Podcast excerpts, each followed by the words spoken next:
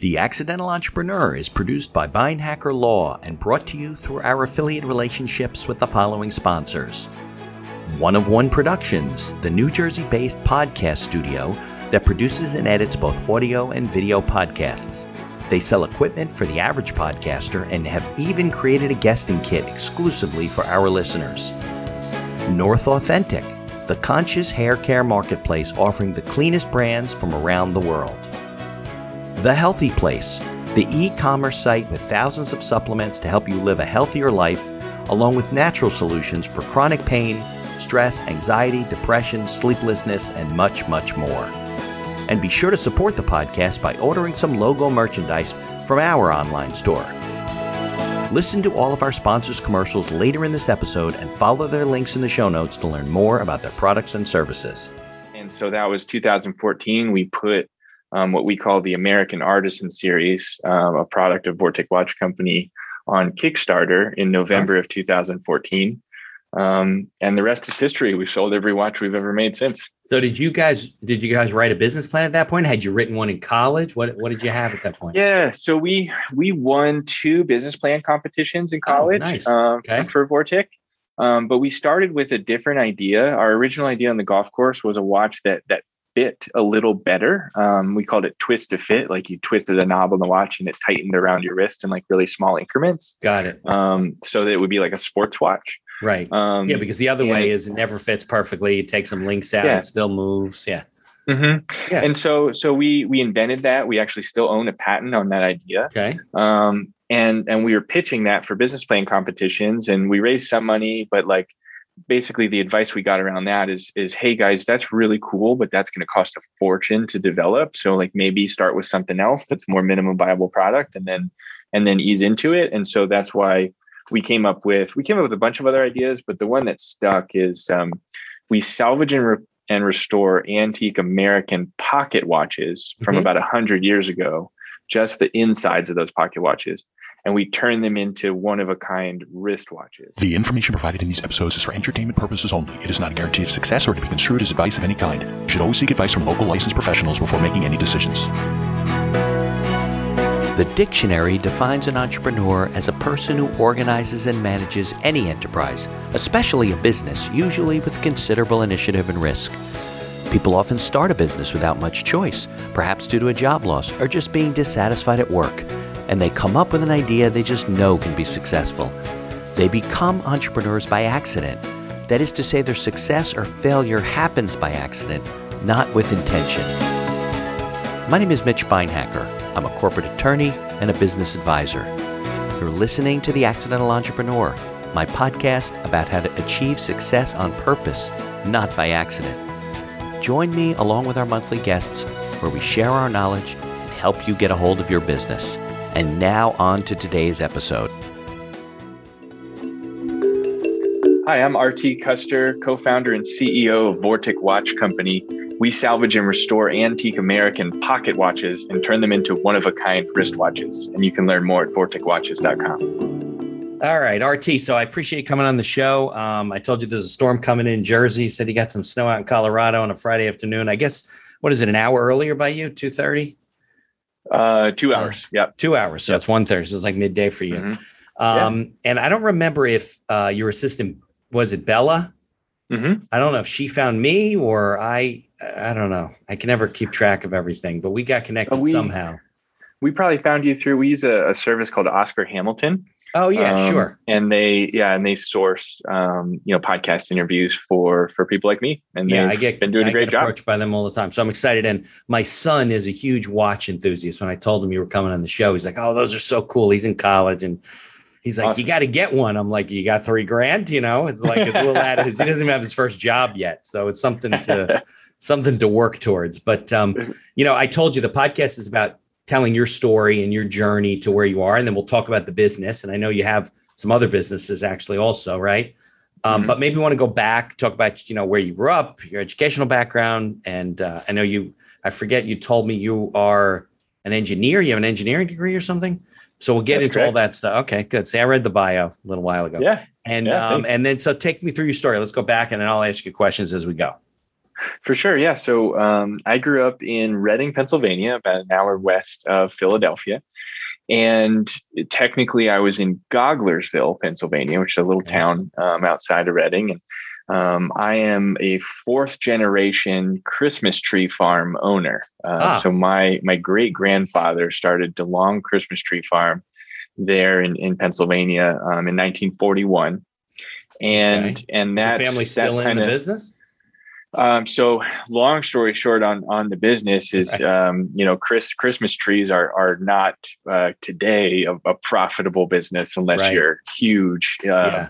And so the the business started to flutter. And when I was in college, um, and then uh, my my mom took over um, the family business uh, basically when I went to college, and um, in in 2020, uh, unfortunately, uh, we lost my mom to cancer, um, and and with that, we we basically lost uh, the momentum of of the business, and um, and I went ahead and uh, as as an only child, um, and now living in Colorado with my own family, two kids right. of my own, uh, I I decided to to sell the sell the business, sell the farm, um, and it's still in operation. Um, oh, the, the family okay. that that bought it um, took it over and uh, still using the family name um, and having fun with it. I've I've driven by and saw all the renovations they did on on my uh, my grandparents' home, and um, it's looking great. Sounds like they're doing great, and yeah, so I'm really back. really proud that that they yeah. were able to kind of resurrect it. Um, it's but, funny. I don't know a lot yeah. about that business, but I just closed on a client's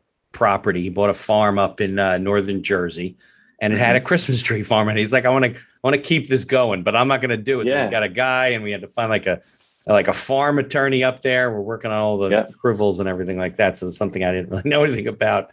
yeah, it's a it's ago. a fascinating business, and um, you know, I'm I'm I'm really blessed that I got to grow up. Um, w- I mean, on a farm, and and that being the it was really our our side hustle uh, yeah. as as a family forever. Because I mean, my my my great grandfather started it, and my grandfather went to Duke um, and studied. He's a doctorate in forestry from Duke. Wow! And so you know he was just an expert at all things trees, and especially um, Christmas trees. And and he he worked his whole career for the state of Pennsylvania as a forester. Oh, okay. um, and then we had the the family farm that obviously you know really the the biggest issue with the Christmas tree farm is it only makes revenue for 20 days right. a year. yeah, um, exactly. um, and the rest of the year you're spending yeah, it's the all or most or more money. Yeah, and you got to right, you got to cultivate these things and get them to grow yep. for the for the harvest, yeah. basically.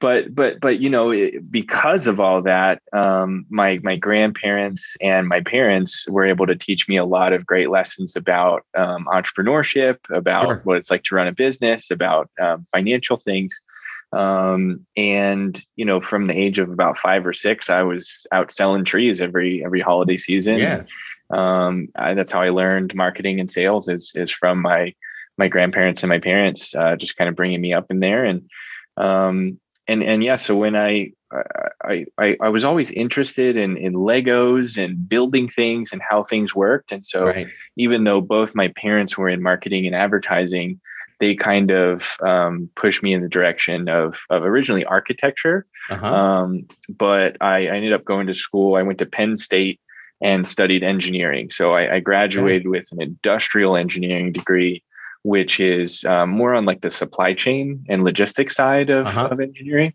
Okay. Um, and and that that's really you know I, I've I've grew up around marketing, advertising, small business ownership, um, and I love that stuff. You know, for instance, my my family when we watch the Super Bowl every year, they would like we I, I still call it sports ball. I'm not a sports person. um, my parents never were, um, but they they would mute the sports ball and then they would turn it back on when the ads came on and they would tell me like here's how much pepsi and coke spent on that ad and here's That's why so they funny. did it and like they just like they nerded out about that yeah. stuff and and, and so do, and so do went I. to penn state big 10 I think you'd be a big college football fan. We, we got Indiana. My son's graduating there. My daughter's in Maryland. Awesome. My wife went to Florida State. Cool. So we're big college football fans. So I'm surprised yeah. you don't well, like you have know, the RV college, and drive out there every.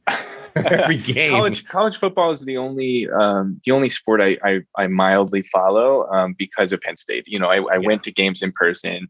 I sat in the student section. I mean, it's I feel like it's a bucket list thing for Yeah, so many for people sure. is is is to go to Got to go to a to whiteout Penn or State. something. Yeah. Exactly go to a whiteout Yeah. or something like that. I mean, it's it's amazing. It's So cool so I love that. I, I definitely, you know, I want to get back there and, and go to a game. I want to take my kids to a game once they are old enough to appreciate it and stuff like that. So, so yeah, I'm I'm a fan, but I would definitely call myself a bandwagon Penn State fan. In, in Yeah, no, I um, mean, I have friends went out in. Pennsylvania. They literally go in their RV Yeah. to Oh, yeah. every single game. I don't even know if they leave the RV and go in the stadium very often, but it's it's Yeah. like a religion, you know, and it is in a lot of the Midwest states. You know, Indiana's the same sure. way for basketball and football. Yeah, Yeah. It's pretty fun. Well, and, and and that's that's what my- you know. My, my mom went to Penn State, and so Oh, that's she she basically. I went and visited Indiana. I visited some of the other uh, Big Ten great schools, and um, I I decided to go to Penn State for a number of reasons. But but that that experience, you know, that many people in one place, and yeah, and that like cult following that that Penn State sports and academics has is is Yeah. why I wanted to go there.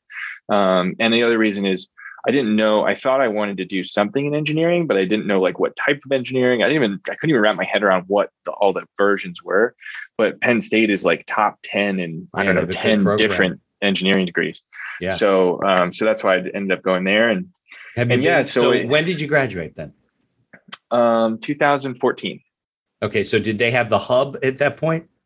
The Mhm. huge Yeah. student center, they had it already. Oh yeah, yep. Unbelievable. yeah. I spent spent a lot of time there. um, Crazy what schools but- like now and was like 30 years ago. You know, we didn't have that stuff. Yeah, well, that's I mean that's my my mom just loved to to come up and visit because you know she would tell me uh, reminiscing stories about all the all the different places that that did exist or still existed, but yeah, probably when your now and all mom was there, the creamery was there, right? But not the hub. That's all new. Exactly. Yeah. Yeah. So, Yeah. so, so yeah. I mean, I you know I, stu- I studied um, and graduated with industrial engineering degree, um, but throughout college, um, I kind of dabbled in a bunch of different things. Um, when I was a freshman, I got recruited by College Works Painting, which is Uh-huh. a multi-level marketing company doing Yeah. exterior house painting uh, with college kids in the summer. And um, when I was 19, I ran a six-figure painting business in in the summer and it was such an amazing experience taught me everything i know about like Yeah, that's individual entrepreneurship Right. You have Um, guys working for you too. You had to learn to manage them and the whole thing. You had a team. Yeah, right? So I- I- yourself. yeah, i had three different crews of painters um, to do the work um, i had crews of people that went door to door you know trying to develop the the business Yeah. um, and and i i was kind of like the the job site supervisor on a lot of that stuff and that was their sales. shtick. Like they find college kids to do it during the summer, and they expect when you're done with college, probably move on, right? And the next group comes in. Yeah, and they take a uh, they take a cut, you know, for giving Yeah. you all the insurance and the equipment and the knowledge and all that stuff. Um, but but yeah, good way to start, grateful you know? to College Works. Yeah, and and they, you know, they taught me so much um, just by, I mean, just throwing you into the ring. You know, you kind of have to figure it out. Yeah. Um, No, that's and- not and the that- group out of Canada. Is there? There was a group, a guy I met. He was on Um, my podcast. Uh, his name was Chris Thompson. His company, I think, is called Student Works. They do exactly the same thing, though. They do There's summer there's like businesses. Four different companies that do basically the same thing. There's there's Yeah. College Works, there's Student Works, there's um, College Painters, and there's one other I'm forgetting. and it's pretty competitive to Um, get in the program, right? I mean, because you can make good money if you're really hustling during the summer. Oh yeah, I mean revenue in my business, and it was just me running this little painting business. Um, you know, I did I think one hundred twenty nine thousand. Yeah. Um, For over the summer, right? and and you know net profit to me, cash in the bank, maybe 20, 25 of Okay, that. so that's twenty percent, Um, which, is a uh, very good profit margin. Yeah, and at nineteen, yeah, Yeah, I mean that's a I fortune. was, yeah, I was sitting pretty, right? I mean, Like, look, you and I both know there's some Um, small business owners don't do one hundred twenty thousand dollars in a year in revenue.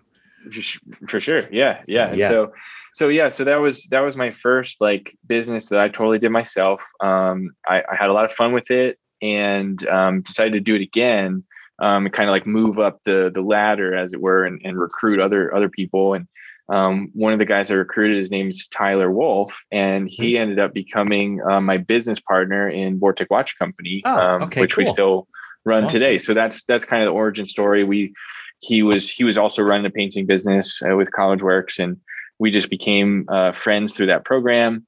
Um, you know, we talked about golf, and so um, when we went back to Penn State the next semester, um, we started playing golf together. Um, and we we had the idea for Vortic Watch Company on the golf course um, one afternoon. so, so did you? Um, and we're going to talk more about Vortic, but did you go to work? Did you get a job coming out of school, or did the two of you say, "We're going, we're starting this company"? Yeah, so um, uh, both. um, so so we um, my my junior year, I got a great internship with Sam's Club down in Bentonville, Arkansas. Uh-huh, Sure. Um, and and I, I worked. I logistics. actually That's a good place to learn about Yeah. logistics, right? for sure. Yeah, I mean, I, you know, that's and that's why I wanted to go to Penn State. I think one of my one of my advisors at school one time he said, your your resume is is all about the the logos and the brands that you put on it. You know, and so far you like I had I had Penn State. I did an internship with Procter and Gamble in manufacturing. So Yeah. big All big resume stuff, builder right? And then and then I walked into to Sam's Club, you know, the, the little brother of Walmart, Right. um, and, and got an internship there. I spent six months in Arkansas, and then they hired me full time in Walmart logistics, which is like the top of the top. I mean, a lot of people don't don't think about Walmart being like the Right. Ideal dream job, but for me, it was because Oh my God, they're moving you know, I was- packages all over the world all the time. they are the 24 hours a world's day, right? largest logistics operation. Um, and I mean, billions of boxes being Yeah. moved around all, all the time. And, and I, you know, I was 22 and I had a $20 million capital budget, um, basically installing robots and conveyor systems in warehouses, um, in mostly in the Southeast warehouses that were about as old as I was, you know, they were, they were, uh, built in the, the late 80s, early 90s, and they needed renovated to, to brought up to basically compete with Amazon. You know, that was that was my you know, this is 2014 to 2016 Right, so 2016. before the pandemic. Amazon boomed after, but so did Walmart during the pandemic. Yeah. So they For didn't sure. have everything didn't go through Bentonville. They had they had different locations, Mhm. right, to move their products. Oh around. yeah. Oh, so there's there's I think 170 distribution centers that Walmart has around the country. So the trucks Um, take to stuff support- from there, and then sure. Yep, and they have they have uh, at that time when I worked there, they had almost ten thousand trucks in the fleet, um, and they had you know about ten thousand stores. And so you know you you put the distribution centers in, in common locations that make sense logistically. Right. And so they they actually they stationed me in in Loveland, Colorado, um, which is just Ah, south okay. of where I live now in, in Fort Collins. Got it. And so that's how I got here to Colorado is Walmart said, Hey, do you want to, you can either stay in here in Bentonville and, and work for the home office and travel Yeah. around, or you can go to Colorado. They need help there in that distribution center. And, and then you'll travel a lot because, and that's why they put me in Colorado is, you know, Denver, if you didn't know, is the third largest airport in the world. yeah, I'm not So, surprised. I know um, Denver's a big airport. Yeah. Yeah. So it's just very inexpensive to fly around the country from Denver. And so that's why they put me there. Uh. Um, okay. Makes and sense. and so I was traveling around doing all kinds of uh, basically internal consulting for for Walmart Logistics. so do they have and, their um, own fleet of planes? Like they're moving tons of packages every day, right? Aircraft, I don't know. Yeah. Um, I would assume that they have at least some, um, but you know they have trucks, and that's that's really the backbone of of Walmart is the trucking. Got Um, it. Got it. and so so yeah so that was my job out of college and then um, tyler was was doing um, basically a, a business where he was fixing iphones so it was called icracked um, Uh-huh. and and he was like almost going like door to door or you know business to business fixing people's cracked screens on phones and you know that that was good money but but he wasn't he wasn't like stoked about it, it wasn't like a long-term thing for him. So he came out to visit me after i moved to colorado and he was just like man this place is awesome. Um, i'd love to move here. And i don't know exactly how it came up but we decided like hey i have an extra room in my house. Um, why don't you come out here tyler and and we'll start that watch company that we were talking about in college. Um, and so that was 2014 we put um, what we call the American Artisan Series, um, a product of Vortic Watch Company, on Kickstarter in November of 2014. Um, and the rest is history. We've sold every watch we've ever made since. So did you guys did you guys write a business plan at that point? Had you written one in college? What what did you have at that point? Yeah, so we we won two business plan competitions in Oh, college nice. um, Okay. for Vortic. Um, but we started with a different idea. Our original idea on the golf course was a watch that that fit a little better. Um, we called it twist to fit, like you twisted a knob on the watch and it tightened around your wrist in like really small increments. Got it. Um, so that it would be like a sports watch. Right. Um, yeah, because the other way is it never fits perfectly. You take some links out, Yeah. it still moves. Yeah. Mm-hmm. Yeah. And so so we we invented that. We actually still own a patent on that idea. Okay. Um, and and we were pitching that for business plan competitions, and we raised some money, but like basically the advice we got around that is is hey guys that's really cool but that's going to cost a fortune to develop so like maybe start with something else that's more minimum viable product and then and then ease into it and so that's why we came up with we came up with a bunch of other ideas but the one that stuck is um, we salvage and re- and restore antique American pocket watches from mm-hmm. about 100 years ago, just the insides of those pocket watches, and we turn them into one of a kind wristwatches. And and the reason we got there is because we wanted to, if we were going to make a, a different product than the original one we thought of, we wanted to make something that was really cool um, that we could build a brand out of, you know, that people would really get a following behind. Right. And then uh, was 100% or as close to 100% made in USA as possible. Um, because made in America in 2014 was kind of at an all time high as far as yeah. like search results and popularity. Sure. Um, and so we wanted to, you know, try to cash in on that, ride the wave of, of American made. And, and, and, and also from an integrity of manufacturing standpoint, it was like, man, that's probably the right thing to do with these old pocket watches. And um, and yeah, we put that idea on Kickstarter and um, people really rallied behind it. They thought it was a great idea, upcycling, saving these old things, making one of a kind stuff. Um, well, did you have the us, watches at that point? I mean, I don't know anything about Kickstarter. Can you just do a Kickstarter campaign, not have a product yet? Just an uh, idea? Yes, yes, yes, you can. absolutely can. Okay. Yep. Um, so we, I call it minimum vi- viable product today, but but to be honest with you, we we took an old pocket watch, we 3D printed a case for it, and we super glued it together and took pictures of it and put it on the internet and said it's called a prototype. Um, That's good. Yeah, we we were just like, hey, this is our idea. We don't really know how we're going to make it, but that's kind of the point of Kickstarter. Um, if we raise at least ten thousand dollars, we'll put all that ten thousand dollars into the development of the first product, and then we'll go from there. And we raised forty thousand dollars in thirty days. Nice. Um, and then and then he tyler started making them and figuring out how to set it all up from a manufacturing standpoint um now you had orders and, and, you had to fill them yeah we had to fill those orders it took us right. about a year to make the watches we sold on kickstarter um and then i still had my corporate job with walmart at that point so my role was was basically just nights and weekends um, raising money figuring out financing you know just like to be in the the foundation financially of the business. Um, Got it. Uh, plus, we were doing all the work. You know, Tyler was living and working in in the house that I bought when I got out here, and so um, I was just kind of his stability, I guess, um, yeah. uh, for those first couple years. And then, uh, yeah, in 2017, I, I, think it was like summer of 2017, um, I left the corporate job and uh, went full time Vortic, and been so ever since. We've we've hired about on average like one employee a year since since then and still have a small team but um, yeah you know a, a, decent sized business now and just trying to make as many watches as we can so you're manufacturing the watch you're putting them together in house right yes yeah. yeah so we we started by um, having contract manufacturers make all the parts um, and then we would just assemble it make the box and then ship it, it, to the customer.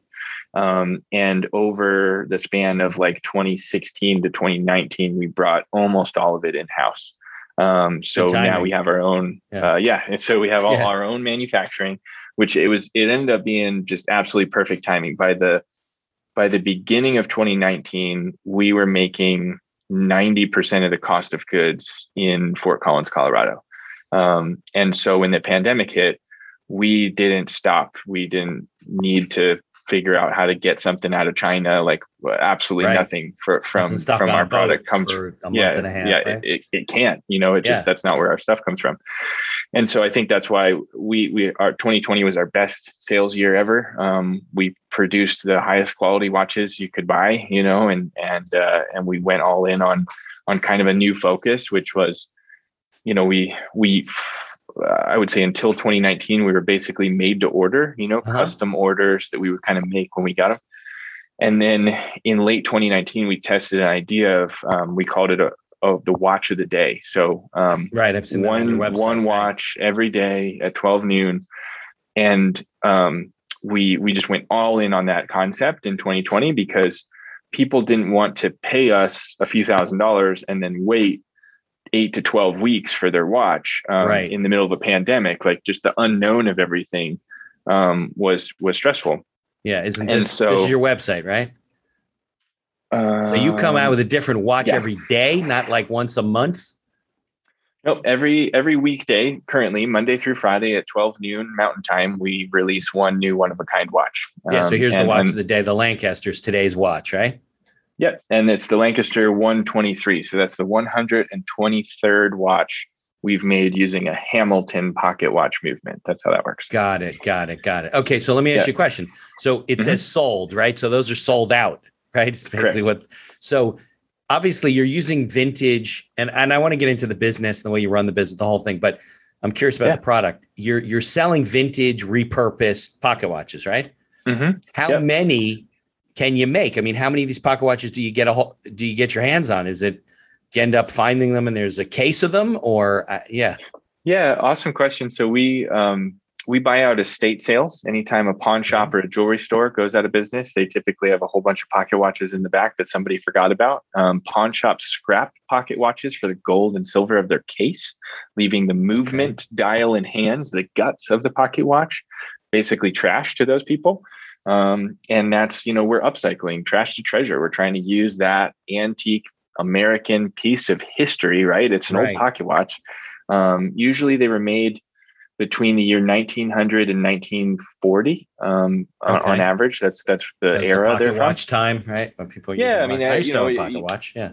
Well, in Good fun. 1920, um, there was no way to tell time besides a clock and a pocket watch, um, and obviously no phones at that time. And so, Right. um, the only thing you had in your pocket was your your wallet and your pocket watch. Right. um, and so so that's that's the era that they're from and and that's really our, our mission is to just save as many of those as we can um, but a lot of people don't know that between 1850 and 1950 ish Okay. um, in that 100 years over 100 million pocket watches were manufactured in the united states Okay. um, back then, you know, to talk in the early 1900s, America was basically the Switzerland of the world. We made all the best uh, mechanical watches, and they were all pocket watches. okay. Um, and so there's a lot of them out there.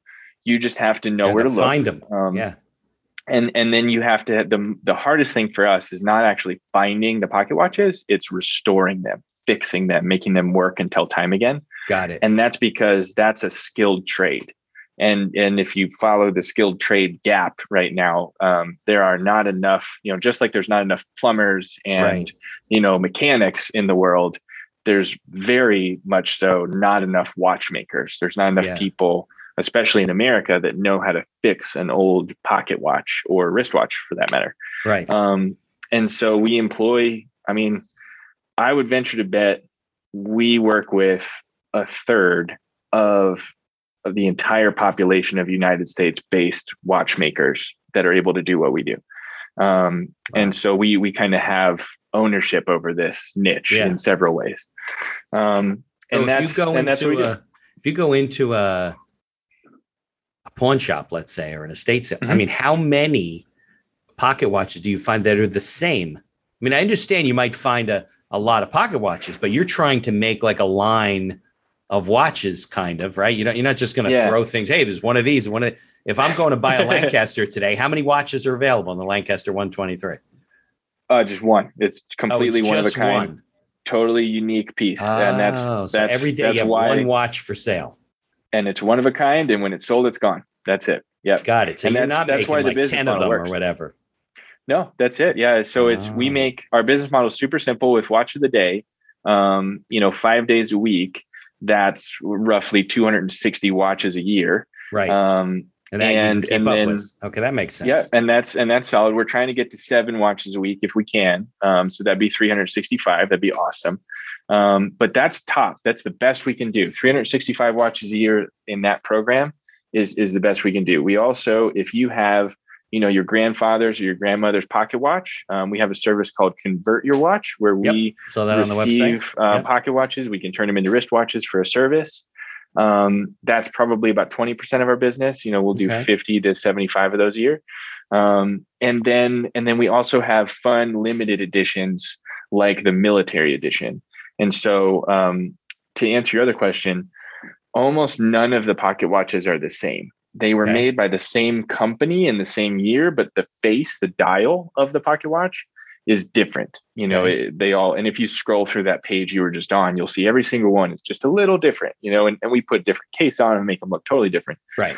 But, um, but they're, they're, they're one of a kind. Okay. Except when we get to um, the US military watches from World War II. Okay. So um, if you go to our slash military page or, or the military edition is what we call it, um, Hamilton right Watch Company made 120 some thousand wrist, or I'm sorry, 120,000 pocket watches with a 24 hour black dial. So the face of it is black, the numerals are white, the hands are white. Right and they made, yep. And so yep. they they took that pocket watch and they made uh, over 100,000 of them and they were for um, the U.S. Army Air Corps, um, what we now call the Air Force at, at yep. this time. And um, and those were called the Master Navigator's Watch. So every navigator on the bomber aircrafts in World War II was carrying one of those pocket watches, and that's how they knew what time it was. But that's also how they knew where they were, because without GPS, you need to know what time it is and what time you took off and where you're going, you know, um, and how fast you're going in order to figure out where you are. Um, And so that was a tool that they used in the military back then. And long story short, when we buy those, I can buy dozens of them that look the same. And so every year on Veterans Day, we release 50 of those that are exactly the same. And it's a limited edition. Nice. Um, and for three years in a row, we have sold out within 24 to 48 hours. Um, uh, that's definitely our most popular product. Um, and we also donate uh, $500 from the sale of that watch to the Veterans Watchmaker Initiative, which is one of the only watchmaking schools in the world. But they focus on training U.S. military vets how to be watchmakers. Oh, so cool. it's obviously very tied into yeah. what we do. Here's a word from our sponsors. Looking to get into podcasting? Maybe to market your business for your own enjoyment or because you have a message you want to get out there. One of One Productions is a New Jersey based studio just over the George Washington Bridge that caters to the booming business of podcasting. They offer a comfortable atmosphere using the latest technology available to record your podcast. And they are a full service media company offering both audio and video production services, creating both audio and video podcasts as well as video shorts for business and personal use. Professional audio equipment packages are available through their website for all budgets, and be sure to check out their podcast guesting kit, created specially for our listeners. Care for your health, care for the planet, and look flippin' great doing it. North Authentic is a conscious hair care marketplace offering the cleanest brands from around the world. Their pro stylists curate only the most fabulous non toxic hair products with better for you shampoos, serums, masks, and more that actually give you gorgeous hair without hurting your health or the planet. Hey, you've only got one life, one planet, and one glorious mane. Might as well treat them all as best you can, right? Try a 100% clean hair care routine prescribed just for you using their link in the show notes. If you don't see a big, beautiful difference in how your hair looks and feels, you can tell them they're crazy. Do you battle chronic pain, stress, anxiety, or depression? Well, if you take any supplements or you're interested in natural alternatives, you need to know about findyourhealthyplace.com. Find Your Healthy Place has thousands of supplements to help you live a better quality of life, as well as natural solutions for chronic pain, stress, anxiety, depression, sleeplessness, and much, much more. Need guidance? Use their live chat feature and talk to a wellness consultant right on their website. And be sure to use our coupon code TAE Podcast for all your purchases to get the best prices at findyourhealthyplace.com. Follow their links in the show notes to learn more about all of our sponsors. And now back to our show. That's nice. All right, so let's talk then about the business itself, right? So mm-hmm. So I'm glad to hear that because I'm always telling people about writing a business plan. It obviously helped you guys because it got you started yeah. and you worked through the idea and then you were able to enter competitions or raise money. Um, yeah. How often would you say you go back to that? I mean, is it has it become kind of like a strategic planning document in terms? I might have got into multiple things, but I'm sure you do strategic planning yeah. all the time, right? Yeah. So um, when we first started, we called it a business plan, um, and I used that business plan. Uh, I had a like a twenty or thirty page business plan and a seven or eight slide pitch deck, mm-hmm. um, and I used those to raise money. and right. And I raised uh, seven figures for for this company um, in the early days, and and so that's really what I needed to talk to bankers and investors. Right. Um, today, now that we have revenue and profitability I just have a strategic plan, which yeah. is a very refined version of that business plan. Um, it's like maybe seven or eight pages long. Yeah. Um, I don't really need the pitch deck anymore because I'm not raising money and right. bankers want to see like right now we're we're bankable, and so I just I talk to to financiers, not um, investors, and they they want to see more like a business plan with the financials, and so now I have that strategic plan. Um, and then I have this massive spreadsheet where I just nerd out on like, okay, here's our cost of goods, here's right, our our, right, sure. like, our projections, all that kind of stuff. And um, and that's all that everybody needs now. Um, but to answer your question, we we basically look at that for the for the last few years. We've looked at it every 18 months or so. Uh-huh. Um, but my business partner Tyler and I just did a strategic planning um, like trip uh, last week actually and we decided we were going to revise that strategic plan once a year. And so, like first or second week of January, we were just going to look at it, refine it, send it to all of our investors, advisors, bankers, and say, all right, here's the new plan for the next two to three years based right. on last year. Um, so you still have investors in the company.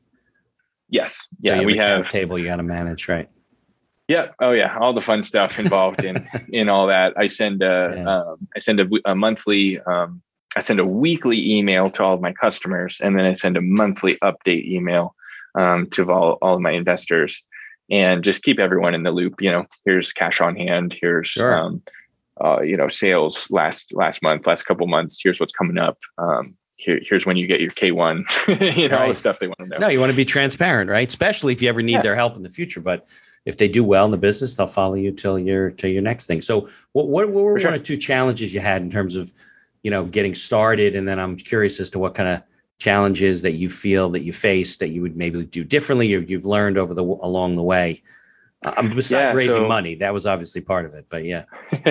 Yeah i was going to say one of the one of the big challenges getting started was raising money especially um, raising money for a physical product in today's digital world. You know most yeah. investors are just like hey this is cool but like does anyone even wear watches anymore? Right. Um, what about the Apple Watch? Um, you know, I, I, heard like come back to me when you have a software and app kid a lot, right. you know, um, and and that was just kind of unfortunate. And so what I learned from that is just like it, it's all about product market fit in terms of obviously customers, but also investors. You know, you yeah, just have to find people to get it. Yeah. And so th- thankfully, we found people that that you know at least it like watches right. or just you got to find the people.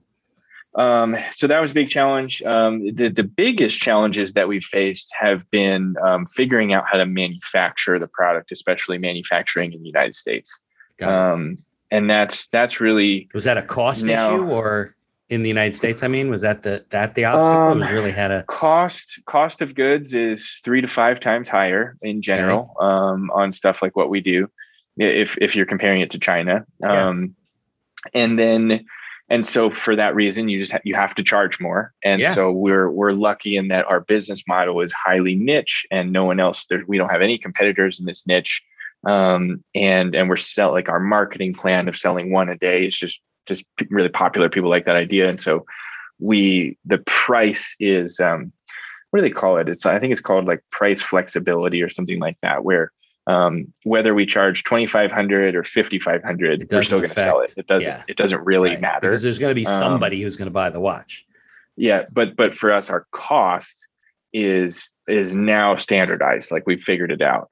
Um, and it's a lot higher than it would be if we made all the parts in china but you know um, it's sustainable based on the prices that we that we have to charge now.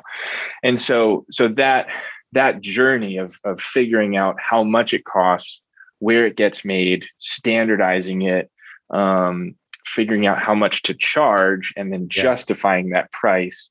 I mean, that took three to five years of testing and trying and tweaking. Yeah, and, it's a lot of work. You know, all that stuff. I mean, just for an example, our watches on Kickstarter in 2014 if you had bought one then, you could buy one for uh, six hundred to nine hundred dollars. Okay. Um, and well, that was because it was a Kickstarter price, or because the we had no idea what it would cost. to make Right, it. yeah, no idea. like that happens no a lot. You go We to were somebody, like- why are you charging that? They go, I don't know. I We don't thought know. that was a good Like, price. we had we had no we were like I don't know like you know it- and you're can- losing we like four hundred dollars a watch. You know, you don't even know. oh we were we we lost a ton of I mean yeah. we we raised 40,000 on Kickstarter but I bet we lost from a net profit standpoint 150,000 Oh, on making you're way those off. watches Like way off. you know yeah so we Yeah. had no idea absolutely no idea Right. um and, and that's not factoring in time you know yeah, it took no, us a it's just year the to figure it actual out right cost of goods sold. I understand. yeah um so so you know we we but that's how you learn right and Yeah. that's uh, what, So what hopefully, it doesn't put you out of about. business. That's what you hope. You know.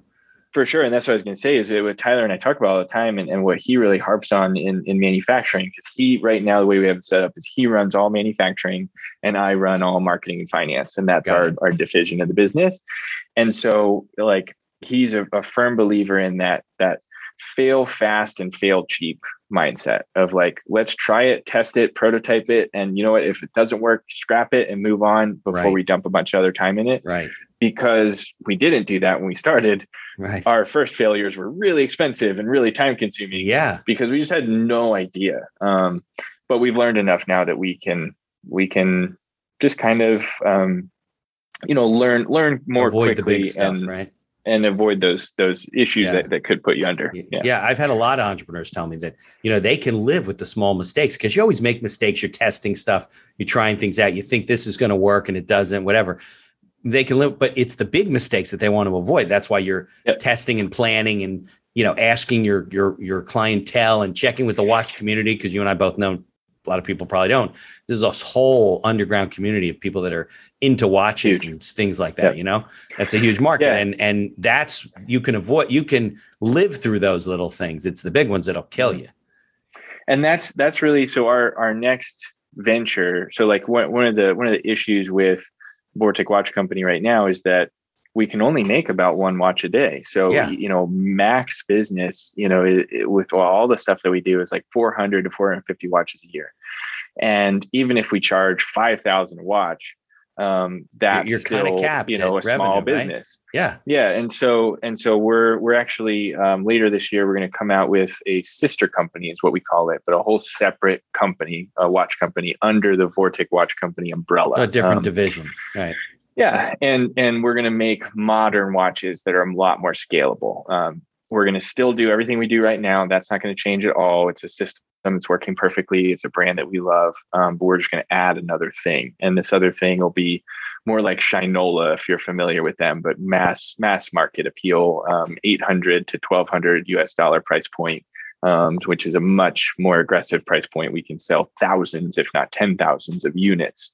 Right. Um, Shinola makes that watches and price point. bicycles, right? and all kinds of other stuff. And they have a hotel and you know all kinds Yeah. of crazy stuff. Yeah, people but, don't know um, that where the cool expression brand. comes. You don't know shit from Shinola. They don't know the expression, but that's where it comes from, right? That's where it comes from. They used yeah. to make uh, Yeah. brown shoe polish or something like that. yeah, That's and so so that's where our new brand is going to directly compete with them as far as uh, market share, price point. Um, you know, uh, they're they're one of the only American watch companies besides us, and so um, we'll compete with them. And and the way we're getting there, and the way we're going to market everything is is really all the stuff that we're talking about right now. Um, we're we're doing a YouTube show called Uh-huh. Custer and Wolf Building a Watch Company. Oh, so cool. um, Tyler and I on camera every week discussing the ins and out of the business and what we're doing, behind the scenes video, Like your own reality all show. kinds of stuff. Basically, yeah. Yeah, Um, and like that. and like and that. that's a great marketing idea. Is that your idea? yeah, yeah. Tyler and I, um, you know, came up with that idea, trying to like, how do we, you know our investors challenged us to say like, okay, cool, you want to start this this sister company or whatever, and you want to take on Shinola, like that's a big goal. That's really cool. But like, why do people care? Like, are you going to make the watch special in any way? And we're like, ah, we don't. We don't want to make a crazy watch that like is super niche anymore. We want to make a mass market appealing watch. Right. And so, how do we make it special without making it crazy looking or whatever? And one of the best ways to make it special is to to access that following of people and They feel create they know you this- and they know what's going on. That's- part of your yeah, life. like yeah, no, that's a lot to be said for one of the- right?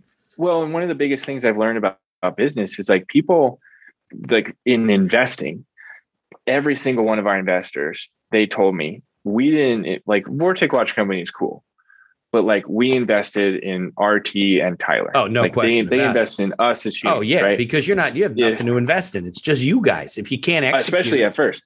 you're done. Yeah, at first, Yeah, of and course. so so from an investment standpoint you know that's a pretty good example but then also from a customer standpoint you know we have we have so many customers when they leave us reviews they say you know i'm really glad that you know like thanks to rt for talking to me at this this trade show or whatever that i met him or you know i'm, I'm really like really thankful for for kyle who's our operations uh, manager who talks to most of our customers now like kyle was so helpful like helping me pick which case i want and all that stuff like they call us out by name. They're not just buying this watch. It's like they're working with a small business and a human and a face that's behind it. And so we want to just triple down on that idea because we just we know it'll work from our experience. Yeah, for sure. Well, I mean, you know, you it, it's hard to differentiate. I mean, you make another sneaker, you make another watch, you make another pair of glasses. Yeah. You know, then it's all marketing. You're just trying to create a brand behind something, and it doesn't just, you know, it, it, I think the human side of it and being able to connect with people and see your world and what you go through, and uh, people resonate, you know, with that. They really Well, and and and for me, you know, the like, like I said, my, my parents were both in, in advertising and PR their whole careers. Um, there's a huge difference between marketing and advertising. And a lot no of people don't get that deep, right? right. So what we do at Vortic is marketing. Mhm. We don't spend money much. I mean, we a little bit here and there, but we don't spend advertising dollars on magazine ads or uh, digital marketing like uh, you know Facebook ads, Instagram ads, that kind of stuff. We do mm, like traditional marketing, connecting with customers. This YouTube show is a great example. Um, we're building a brand that's going to be around for hopefully decades, if not centuries. And so, if you want to do that, you do marketing. And from marketing, people invest in your brand. From advertising, people buy your products. Makes sense. And there's a good. very distinct difference For there that we're trying to just again triple down on. right for sure, for sure. So, how many employees you got now, Um, five total. including you guys, or that are working for the two of you? Uh, there's seven of us uh, total. Yeah. Okay. And what would you say now are some of the more cha- that you know on a daily basis challenges that you've had to face that like if you were if somebody was getting started in business you would say hey you know don't do this or do it this way or you know advice advice for people that are listening and just getting started and they think they don't need a business plan because they don't listen to me so they're listening to you what would be some advice you would give them Um, number one piece of advice that that I like to share is is um, don't be afraid to ask for help. Um, asking for help from you know investors, advisors, business partners, um, your customers, especially. Um, you know, we one of one of the worst things we ever had to deal with was um, early on we got sued by the Swatch Group, um, which is the world's go. largest They probably watch conglomerate. all kinds of people Yeah. Yeah. and so um, for for years of that lawsuit, I I didn't ask for help. I just kind of took it on. I figured it out. Like I I found the attorneys, and we just we just fought, you know, and right and it was eating at me, and it was killing me. You know, it was just um, yeah it's, it was not, really hurting good. us. right it's never yeah, and and when when I finally sent an email to you know we we have tens of thousands of people on our email list. When I sent an email about it to our list, the outpouring of help was insane. It's one of the reasons we did so well in 2020 is because I just I, at one point I was just like, let's just be hyper transparent about everything. Yeah. Um, and when that switch flipped, it was huge because you know again it's it's that investing in your brand and your product versus buying your your thing. Um, people were but they felt like they were part of our story and our journey because they were they were buying a watch, but they were also helping a, a small American company take on the Goliath that is Swatch, right? yeah Um, and so so that that was really That's a good cool. story. So definitely just just ask for help, right? Right. And, and I like advisory if- if you think you might need it. Yeah, of course. exactly all that kind of stuff. Coaches, Yeah. business coaches, you know, uh, uh, business partners. Like, don't be afraid of of of bringing in someone that's an expert in something that you're not. Um, Yeah, and learn. uh, even even avoid the big mistakes, right? That's how you avoid the big mistakes. Yeah, for sure yeah yeah and and you know I, I think a lot of people take um like they, they they don't take advantage of the fact that you know, I, I don't I don't make the watches. I don't touch right. a single part that we make. Right. My job is marketing. And yeah. so um, when when we have a problem, it's so valuable to walk in and, and ask, you know, like Tyler walks up to to one of our machinists who's making the parts. She's just like, hey, there's this thing I'm working on for this other project. Like, what do you think? You know, right. Or or you know, we're we're talking about our social media strategy for next year. And it's just like, hey, like I don't I don't do it. I'm not the one actually posting the pictures on Instagram. Right. So hey, person that does that for us, what do you think? You know, right. what, what, what, what, what would you do? Um, have you find, found any other softwares that can help all this stuff? And, um, you know, it, people aren't going to just volunteer to help you right even right. if they even if they're an investor like whatever no so no you, people you love to, to help but they don't do it on their own you gotta yeah say hey i need your help now i'm very curious as a lawyer and as people listening what in the world so you're making one of a kind watches from repurposing pro- pocket watches and so forth. What in the world is Swatch suing you? They have a plastic watch that has nothing to do with what you guys sell. The only difference is, I mean, the only similarity is if they both tell time. So besides that, I don't see it. What what in the world were they suing you about? Yeah, well, so the Swatch Group, and a lot of people just don't know this, but um, Swatch Group is 26 different brands, I think, ah, at this point. They okay. they have Swatch that, that you're but they own you know, a lot of like Budweiser with. owns all these beers and you don't even know exactly same right. same same difference, right? So um so Swatch owns Omega, that's the largest brand that they own, um, that okay. everyone's familiar with. I didn't with. know that. Um, okay. but they also own a brand called Hamilton. Okay. And as you just saw on our website. Oh, yeah, right. And you're repurposing the Hamilton. Yeah. Right. So the Hamilton Watch Company started in Lancaster, Pennsylvania in 1889, I believe. Okay. And and they made some of the world's best pocket watches in Pennsylvania for a hundred years, and then they went under. And um, the Swatch Group, um, or what a holding company that went on to become the Swatch Group, bought the rights to that brand in the early seventies. And so, or whatever, right? Yeah, and so they own the trademark on the word Hamilton as it pertains to watches. Got we it. make watches that say Hamilton right on the face you understand after discussing it that um, that's the original face of that pocket watch. It's 100 years old. And so we're not touching it. We're not using their brand to make money. We're just taking a pocket watch, turning a wristwatch, and calling it a Vortic. Um, they did not understand that at first. And so they sued us over trademark infringement and counterfeiting. Um, and it took almost seven years. Um, wow. And we took them through every level. We um, we they could have appealed to the Supreme Court a few months ago, and they decided to drop the case instead of going that way. just far. recently. It's like that. Long. Yeah, very very recently. Yeah, I mean, it's they sued us before we shipped our first watch, and we won won the lawsuit outright, and it's totally over just a few months ago. So, how did they know um, you're not even shipping? Well, I guess you're advertising and you're marketing. Right? We put a yeah, yep. We yeah, put an advertisement why. in Watch Time magazine, the, the, the U, largest U.S. watch magazine, and we put our name on it. We said we're taking pocket watches and turning into wristwatches, and we showed an example. And the example that we happened to use was a Hamilton pocket watch turned into a wristwatch, and so they sued us. And yeah. and now I know more about trademark law than yeah, any entrepreneurship. Right now, it's good. To, it's good to know. Look, I'm sure they have a big law firm on retainer, and the associate's yeah. job was assigned to that For account sure. says just keep looking and searching and yeah. finding things. Oh yeah, I don't I don't hold anything against them in terms of, of that kind of stuff. It's the way I look at the business, lawsuits right? like that is I mean it's it's a difficult conversation between a couple of people that work for two different companies and um, it could have been resolved at any point if we came to terms and we couldn't so attorneys got involved and you know judges got involved and here we are well if it if it makes you feel any better uh, when I st- so when I started the accidental entrepreneur about three years ago, I guess about maybe six eight months ago, I filed a trademark on the name yeah. the accidental entrepreneur, and I had already given up the rights to the word entrepreneur, right in and of itself. You disclaim sure. that. I get contacted by Entrepreneur, which owns entrepreneur.com, Entrepreneur yeah, Magazine, yeah. and which they do all the time. Anytime you use the word. So I ended up withdrawing. I didn't want to be bothered with it, but I do have colleagues of mine that would go after them and I deal with it. But I just withdrew the application and said, listen, we'll move on with our lives and learn to coexist. But they didn't like that I was using it wasn't like I was infringing on them. I'm, this has nothing to right. do with them. But they didn't like the word, you know. So I guess it takes a while for people to come around. But it's good, good lesson.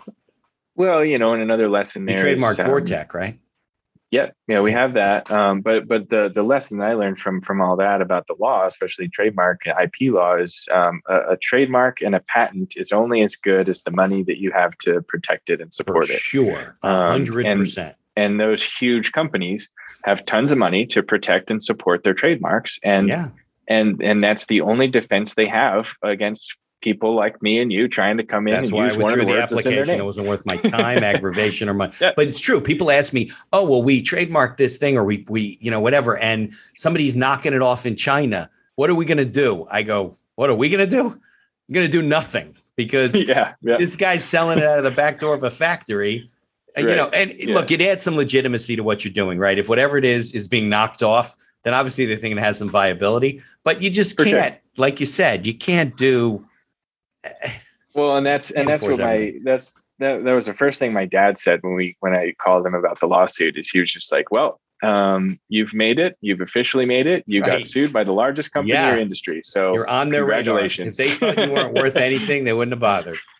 yeah yeah so uh, you know huge life lessons out all that stuff. Obviously huge stress huge financial uh, stress that all that that went through and you know a, a whole uh, you, you mentioned entrepreneur. There was actually a entrepreneur magazine story about me and, Was and? Vortic and, and the whole battle and all that. Nice. it was it was pretty cool. You know I, i'm very thankful to them for um for for telling that story because not not very many people um would or or, or seem to seem to understand the whole the background all that stuff so Well, they go after Um, every little verstunkene guy using the word entrepreneur in any respect.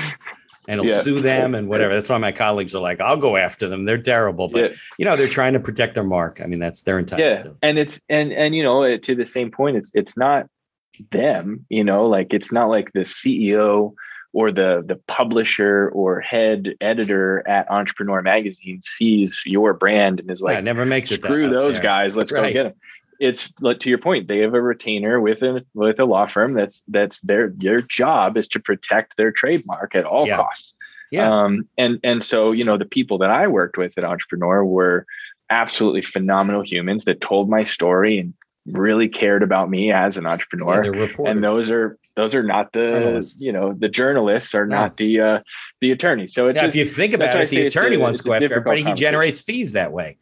So yeah, everything he can make into a case, he's like, let's go after them. You know, and the, if the entrepreneur yeah. magazine's big enough, they don't care.